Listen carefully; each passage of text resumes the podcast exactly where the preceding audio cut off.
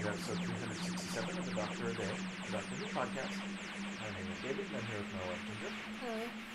Today we're going to talk about the final episode of The Pirate Planet.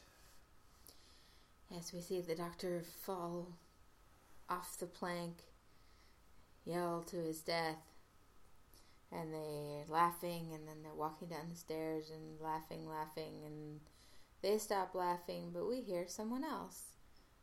And the doctor's laughing and says hello, and he's got a, the little device that he took with him from the um, the time dam room, and it's a little projector that um, he says, you know, an image that might almost be real. Um, and you can just switch it off, like I could with another apparently real person. And he aims it at the nurse, and she kind of superimposes back and forth a little bit, but um, and he's surprised that it hasn't just turned her image off. And she says, um, "My new body is um, nearly complete. It can no longer just be switched off." And then she tells the she tells the guard, "Seize him!" And they go to move, and then they stop themselves and look back to the captain. He says, "Do as she says." The Mentiads are uh, with Romana and Mula, and they are at the doorway to the bridge. Guards have followed them and start firing on them, so the Mentiads cause a rock slide to get to knock the guards out. The um, crystals are complete, and uh, they're having Mr. Fibuli place them into the machine the Mentiads are affected by this the jamming device and are powerless. There's a guard that has escaped the rock slide and is shooting at them. One of the Mentiads gets shot and falls. So Romana runs to one of the fallen guards, grabs a gun, and shoots the remaining guard. So they're able to head inside.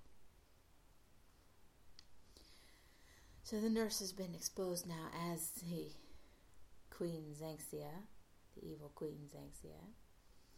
Um, she talks about this uh, cell projection system that um, is almost complete. But the doctor says, oh, but it's still unstable. And you still depend on that old body. He says, I know regenerations, it just don't work like that. Says, I'm an old hand at regeneration, I can tell you. she says, no, I will live forever. And he, I forget what he says to her, but something makes her unhappy, so she smacks the doctor. Again, onward to maybe further explain the the lip wound. Um, and then she can, she uses a button on her little waist, uh, her her belt that um, hits the button, and the captain and gets up and is going to blast the doctor, but the doctor says no, no, no, no, and, and um, so he's delayed, and she and he argues further with the queen that um, she goes, oh, um, gosh, sorry, I lost myself. Um, she says, you know, her her calculations are are perfect. She's got all the energy she needs to know your calculations are wrong, and it's not going to work because it's based on a false premise. So the captain, she can, um, she's, she hits the button again, um, and the captain sinks like he's deactivated and the doctor says, Oh, so that's how you control him. She asks Miss Fibuli for a report on the next mineral that they need, which is quartz. And he says, Oh, yes, and he tells the doctor, uh, Yes, we're, we're going to mine this next planet called Terra. He says, Earth? You can't mine Earth. And he says, Yes, we'll mine it immediately. Let's prepare. And they get the three of them uh, the doctor, the captain, the nurse, and um, Mr. Fibuli are setting up their preparations for jumping to the next planet. Um, as the doctor is interrupting their process while they're busy, he, he steps back, hits the button for the door to open to the bridge, and um, Miss Fibuli looks and notices, oh, the doors. Oh, don't, don't mind it, I'll close it. And the doctor scoots out. Xanxia says, well, the engine room's still sealed, so he can't do any damage. The doctor then runs into Romana and the Mentiads and Mula, and it, he says, uh, had had he seen have they seen K9 and Kimus? He had sent them on to the engine room, so they find find them, find K9. He has run down his batteries, and they can't seem to get in the, the engine room. The doctor tells K9 he wants him to set up a interference for the jamming machine so the Mentiads will be able to be at their full power again. uh, K9 needs to be hooked up to a power cable first, so they do that. And then the buzzing starts to clear for the Mentiads, and they're starting to regain their powers. Um, Romana reminds the doctor of what happened when they tried to land on Calufrax, the interference, because they were both trying to materialize at the same time. And since they can't get into the engine room, maybe they need to go do that. So the doctor and Romana are going to head off to the TARDIS while K9 is recharging and also trying to jam the frequency. Uh, the doctor goes to Pralix and asks him to read his mind. And he concentrates on something, and Pralix relates it, and Romana's confused. And as they're leaving, uh, Doctor says to Pralix to keep focusing on his mind. Romana asks what he was thinking of. He says, a bent fork. She says, why would anyone want to bend a fork? The doctor and Romana are followed by two guards down the inertial tunnel, and they get off first. Um, and the doctor stops to with talk to with with Romana about the the uh, law of inertia and the, the principles in this machine. Says, "I don't think anyone should mess with that. Do you?" She goes, "No." So he disables the controls, and the guards who are following them zip out of the tunnel and get bashed against the wall and and drop unconscious. Um, Mr. Fibuli tells uh, that there's a jamming machine jamming their frequency that is jamming the Mentiads from being telepathic. And the captain said orders uh, over the radio the guards to destroy this jamming device. It's like, do you think the guards, anyone even knows what a device would look like? Okay, correction, destroy everything. The Doctor and Romana go to the uh, use it the air car to get to the TARDIS. Uh, Kimus is on guard. Pralix is still concentrating and doesn't want to be interrupted. The doctor and Romana set the controls. Uh, meanwhile, on the bridge, Xanxia is impatient and she wants them to jump, jump now. So the captain and Mr. Fibuli are setting their controls, and they count down, and they're going to dematerialize now. Well, there's there's a warping of the oscilloscope and some other little disturbance, and then there's a full disturbance of the craft shaking and the bridge shaking, and the TARDIS is, um, shimmering and, and under great stress. The doctor tells Romana to hold on, and he tries to link to Pralix and the Mentiads. Um, Pralix can't hear him receive him very well. So the Mentiads, others help him. The doctor then tells Romana to switch off the force field, and she says, "Oh, the TARDIS will be broken to bits." And he says, "Yeah, just do it." So the doctor then asks the Mentiads if they can open the door yet. He said, "No, there's too weak to open the door. They couldn't lift more than a spanner." So he says, "That's it. Project your minds beyond the door."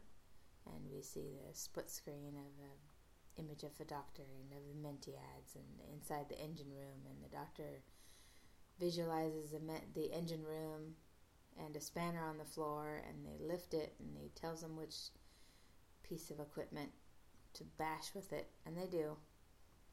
And the engine room machinery explodes.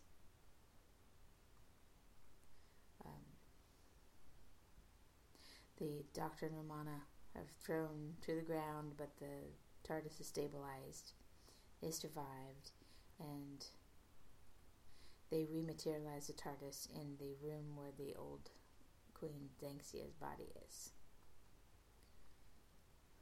On the bridge, there's similar destruction and people lying around. The captain gets up and sees that Mr. Fibuli is dead, and he avenges. He, he swears vengeance for his friend, who he said he was going to kill every time we saw him. But Queen is up and spouting orders and yelling at the captain. The doctor shows Romana the trophy room of the remains of the planets and tells of this this feat of gravitational geometry that he has and that maybe they can use the captain's plan. Mentiads are getting stronger. The doctor talks about the captain's plan was to use the power from the remains of these planets to get into the force field of the time dams, set up a vortex where time could start up again at the normal speed.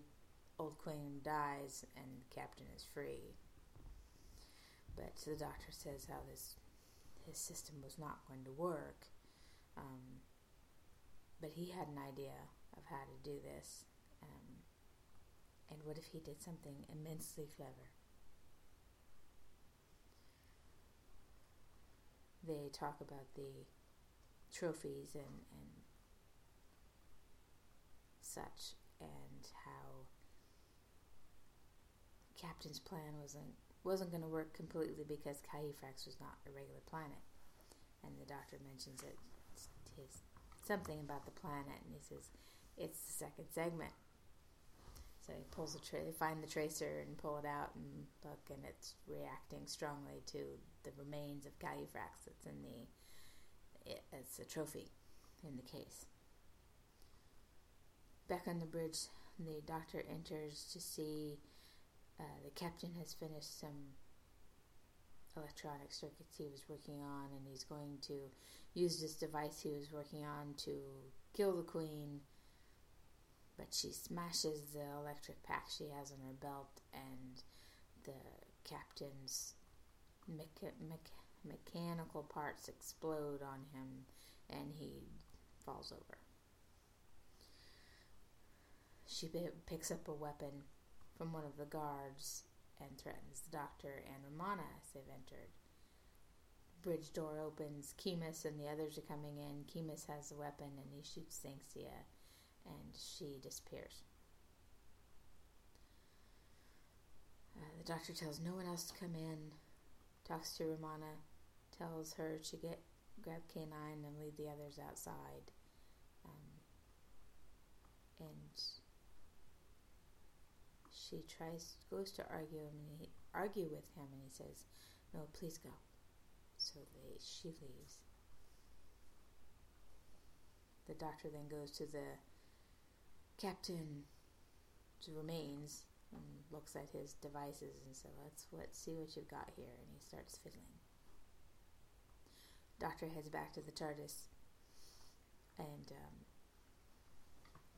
tells Romana that um, he's linked up the controls from the captain's bridge to the TARDIS, so he can control everything from there.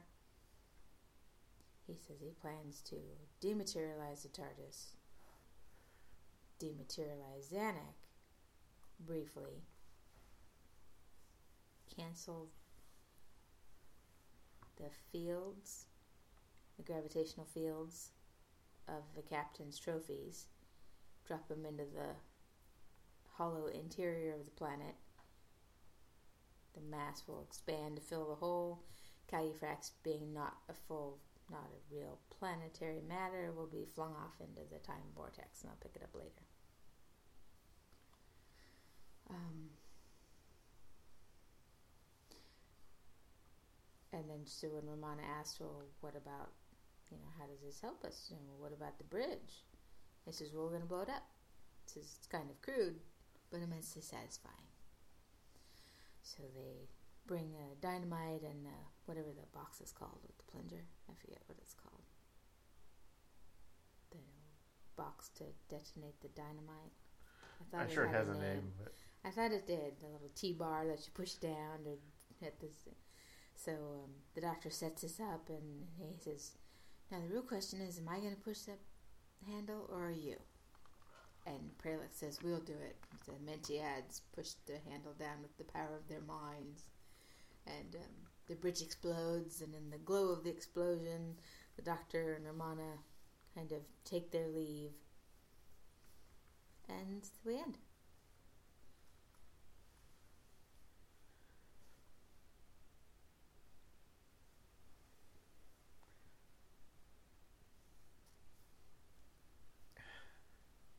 what? I just one of the goofiest ways out of the cliffhanger. To blow up the bridge? No, no, Oh. no, no. The, the doctor was a hologram of himself, apparently. Oh, that part. Yeah, when they turned around laughing, I remembered, oh yeah, the doctor joins in the laughter, and then they stop. Like, hey, wait a minute. Because at what point does he become the hologram? Did they escort the hologram back to the bridge then? hmm I think it was when he picks up the little machine that he found near the uh, the time dams. That's how I've always taken it. He Yeah. picks up this machine, and there is some scene between, I think, before he re-enters the, the bridge, um, and that's when he would have used it. Mm. I'll have to rewatch that segment. Pun not intended.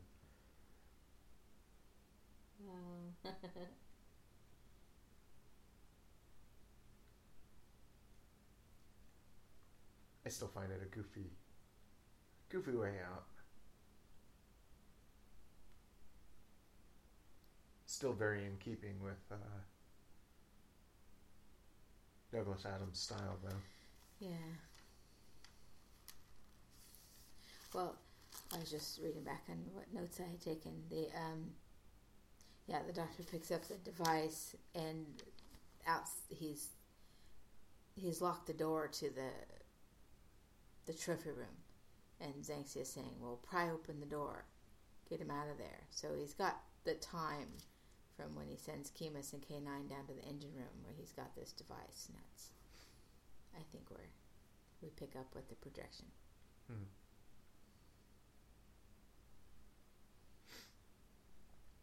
I wonder if it would be more clear in the movie version of the story.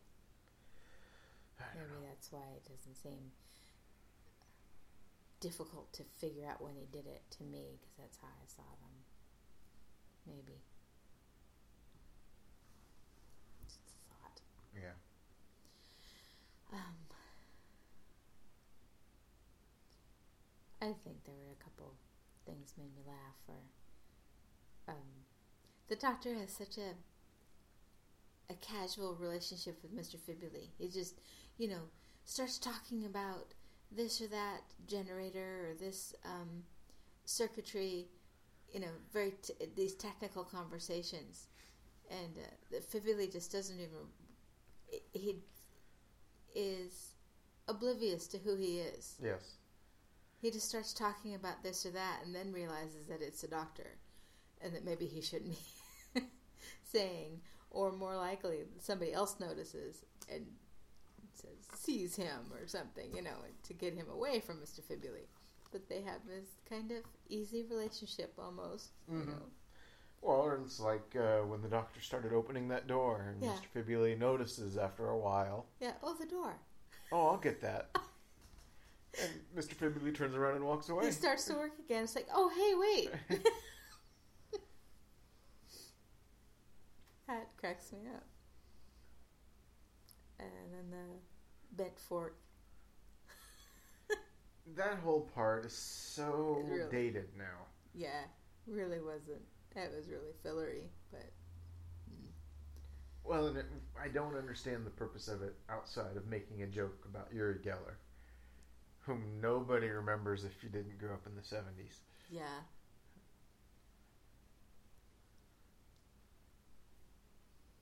Well, I, I don't think it just has to be that. I think that's become one of the images of psychic powers or psychic kinetic powers is being Maybe. able to bend I don't know that it is anymore, is my point. Well, they've It's used it. very in- specific to the 70s. Yeah, one of the Secrets of Magic shows we were watching Yeah. just recently. They had one of the magic trips was, tricks was showing a fork bending Mm, that's true. was really an illusion of sleight of hand, but Yes. um, so I think you can still. All it. Uri Geller was, too, Well, yeah. although he won't admit it. But that's a discussion for another alive? for, for a different time. I think he is, Oh. actually, yeah. I don't think he's passed away yet. And then there's some name dropping with the Doctor, and uh, when he talks about Grant when they're flying the air car down, and he makes mention of good old Isaac. Yeah. Discovered gravity and uh, Romanus is something, and uh, I'm sure you you taught him the gravity. It is, um, Oh, no, he's. She says, Who was he? oh, who's and he makes some comment about scientist or and he, she's had discovered gravity. Well, not exactly. He climbed up the tree and lobbed apples at him. threw an apple on his head? And oh, and, and and so he discovered gravity. She said. He said, "No, I discussed or I taught him all about it later at dinner." yeah, told me to clear off out of his tree. Yeah, That's the part I liked.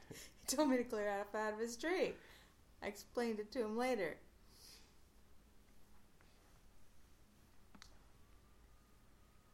I, I, you just expect the name dropping kind Yes. of, you know, the And I'm okay historical references. Yeah, it's that little bit that that little twist that makes this one funnier. Told me to get out of his tree. I explained it later. Well, and I think that's the hallmark of those little bits in the Tom Baker era. yeah, Is he always gives them that funny little twist? right. Well, the, either the writers do or he does. I don't know who does it, but it's more prominent, I think, during his time than any other Doctor. hmm I think the others, when we've heard it, has been maybe more uh, some with the third Doctor, Mm-hmm. but it was more in a pretentious way yes, that he wouldn't have had the clear off out of his tree. It would have been, you know, yes, that he did teach him all about it or whatever. it would have been the, the Doctor was throwing apples at him because Newton had come to steal his apples or something stupid like that. Where the Doctor was the one being put upon. Yeah. Would not have had the the comic turn. Yes.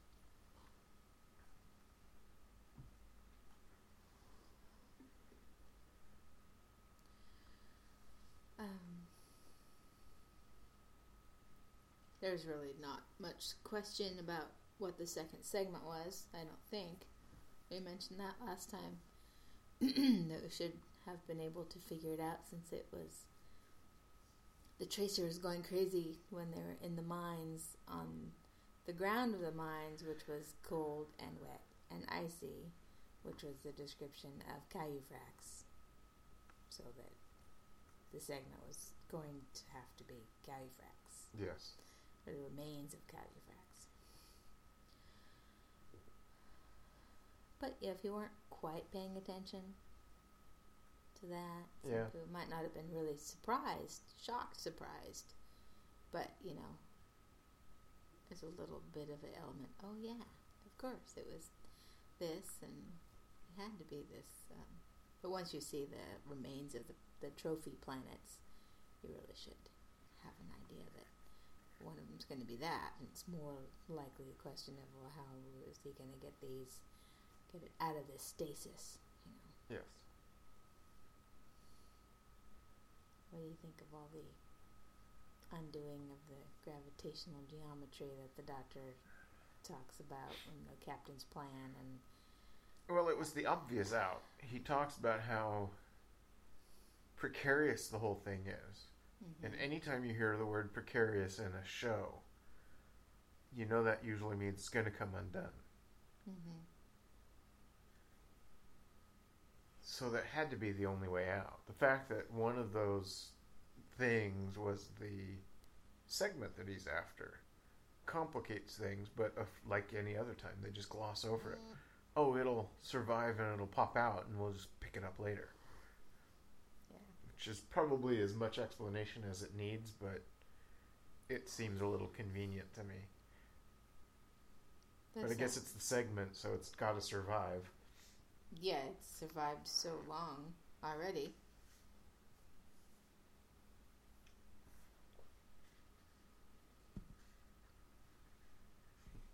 I don't know. Like I said, it was the obvious way out. hmm At least I have to say it. We did, he did not say he was going to reverse the polarity of the gravitational fields or something like that. Maybe he did, but that's not how he said it. Yeah. Thank God. I, oh, I think it would be funny if he did, though. At some I point. I wonder, does he? I don't think so, You know. but it would be funny. Yeah, we'll have to stay alert for that. See if we hear that. It's gonna stand out if he if he says it. Yes. If any of them say it. So I'll be I'll be listening for that for everybody. Um, I I think that's we definitely see a change in Xanxia once she's revealed. Mm-hmm. You know, there's like no sense for her to hide in the guise of this nurse anymore. She's just, you know, sitting in the captain chair. No pun intended. It She was his almost chair. literally was. Yeah. She's lounging in the chair, very casual as they're working around her now. You know, that was that one point where she tells the guards to do something and they stop themselves, and the captain says, "Do as she says." I think is right then. Or is the captain made to say, do as she. Well, yeah, he is. And then we see later how she's even. It's even clearer that she's controlling Yes. what he's saying. But at that point, Yeah, I'm not sure that it's clear that he. that she controls everything he does, though. no, not everything, but she can control his mechanical side. Yes. That's what I was going to point out. I think it's mostly just his mechanical side. Yeah. Because he pulls that knife, and the, me- the mechanical hand comes down and knocks it out of his real hand. Yeah, I forget whatever it was. I think it was that, a knife of some kind, but that he was going to attack her with, right. and then her her control is for the mechanical part of him, and it stops his other arm, his natural arm, from attacking. Knocks it out, or whatever it, it does, and he just sits there. After that, before she smashes his controller and does away with him, but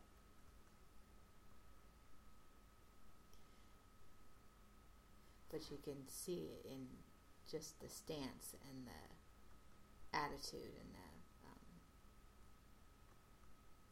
that unspoken characterization in this episode once she's revealed. hmm I think.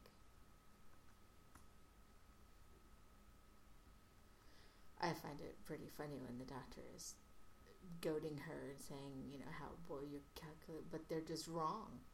and his and he's very happy to point out that her ideas of being able to live forever and regenerate herself this way are based on a faulty premise, and that's what really upsets her because she knows this might be true.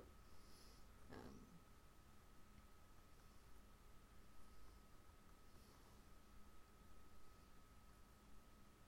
I like that. I'm an old hand at regenerations. That's Yeah. not how it's done.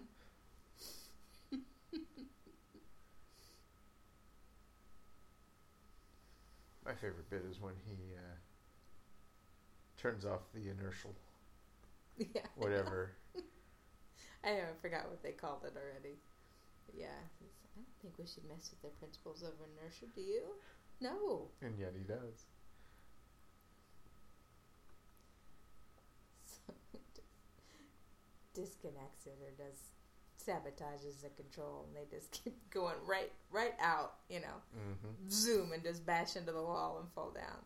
It's so funny.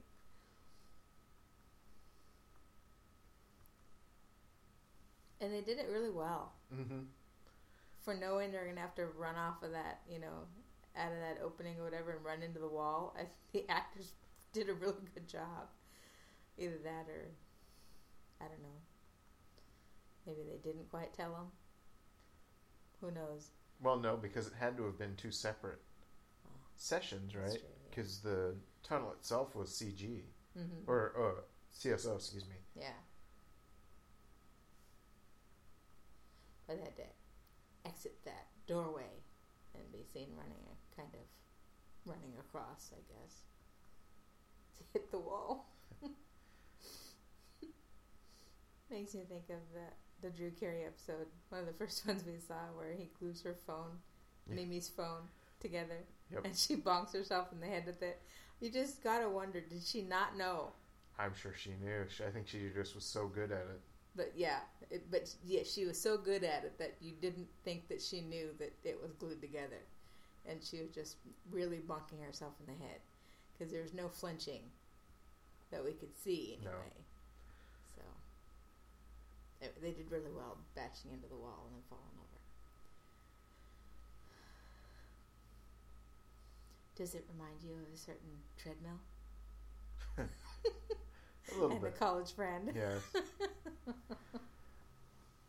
That's what I also thought of. Even though I wasn't there to see it, I can picture it. Uh,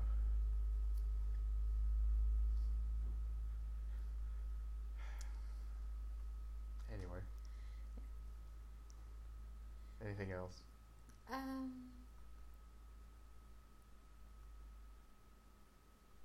not especially, no. And what do you? Do you like the story of the holes? That it's a Yeah, I. I do like it, but I find the the captain in particular to be a little too over the top. And it's very typical Douglas Adams writing in a lot of ways. And like I said last episode, I think there's too much correspondence between this story and Hitchhiker's Guide. Mm-hmm. Just like when we get Shada, I'll probably say the same thing about certain aspects of Shada to Dirk Gently. Mm-hmm.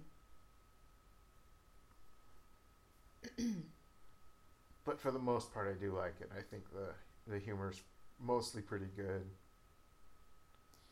and I think it's an interesting growth in the relationship between Romana and the Doctor, Mm-hmm. especially knowing now that it was originally written for Leela. Yeah. But yeah, I think that there is a a real development there, and um, I think you can also see it. Um, oh well, when the TARDIS is uh, shaking apart, and the, he tells her to switch off the the force field so that he can communicate with the Mentiads. He, she goes, "Well, nice knowing you," or Mm-hmm. and she was, and you, you know. And then later on, when he is uh, planning to take up some of the captain's work and deal with the bridge area and the, the planets and the segment and everything, and he sends her away. You know, it's like it's it could be a dangerous thing that he's going to do, and so he tells her to get the rest of them out and take K9 to the TARDIS. And she, before she even really argues very mu- very much, he's in a kind of a emotional way. No, please go, because you know he doesn't want her to be hurt. I think hmm so, and she she does. So, and then there's of course the when he gets back, he says I something. It's um, stupendous, fantastic, not just quite clever like she first started to say. She goes, "Okay, all right, fantastic then." that you know rigged everything up this way. So there's the like the surface of their relationship, and then we know that there's more than that.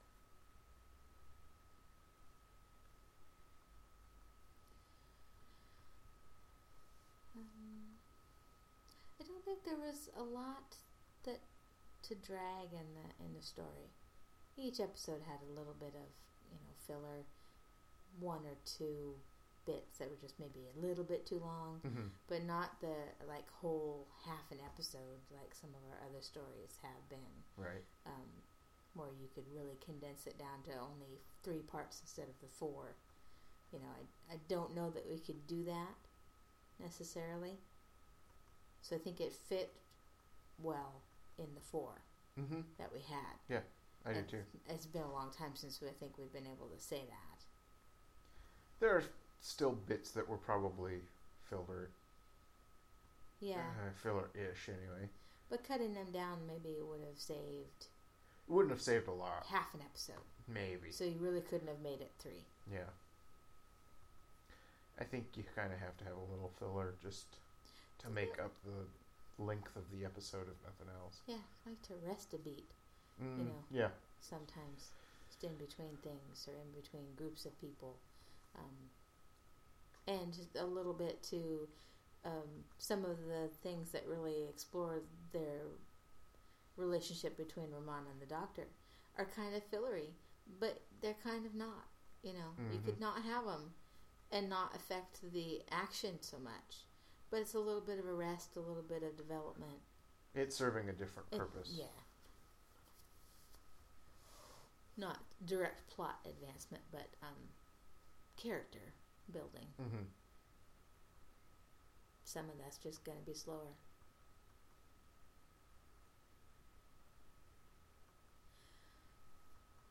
But overall, pretty good. There's there's a quirkiness to a lot of the things in the story, but they but they go together well.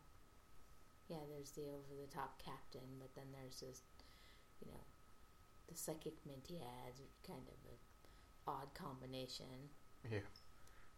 Uh, and he's good with odd combinations. I think it works really based on that, kind of. Oh, you mean uh, Douglas Adams. Douglas Adams? Yeah. And you could kind of see that. So. But I liked it because I liked the Key to Time one. Oh, I know. My least favorite Key to Time one, though, is near the end. I have to say, I like uh, one through four, and six is okay. But six is the end, so it's like it's it's kind of mixed feelings. Hmm. I've watched the other five probably more than the sixth one.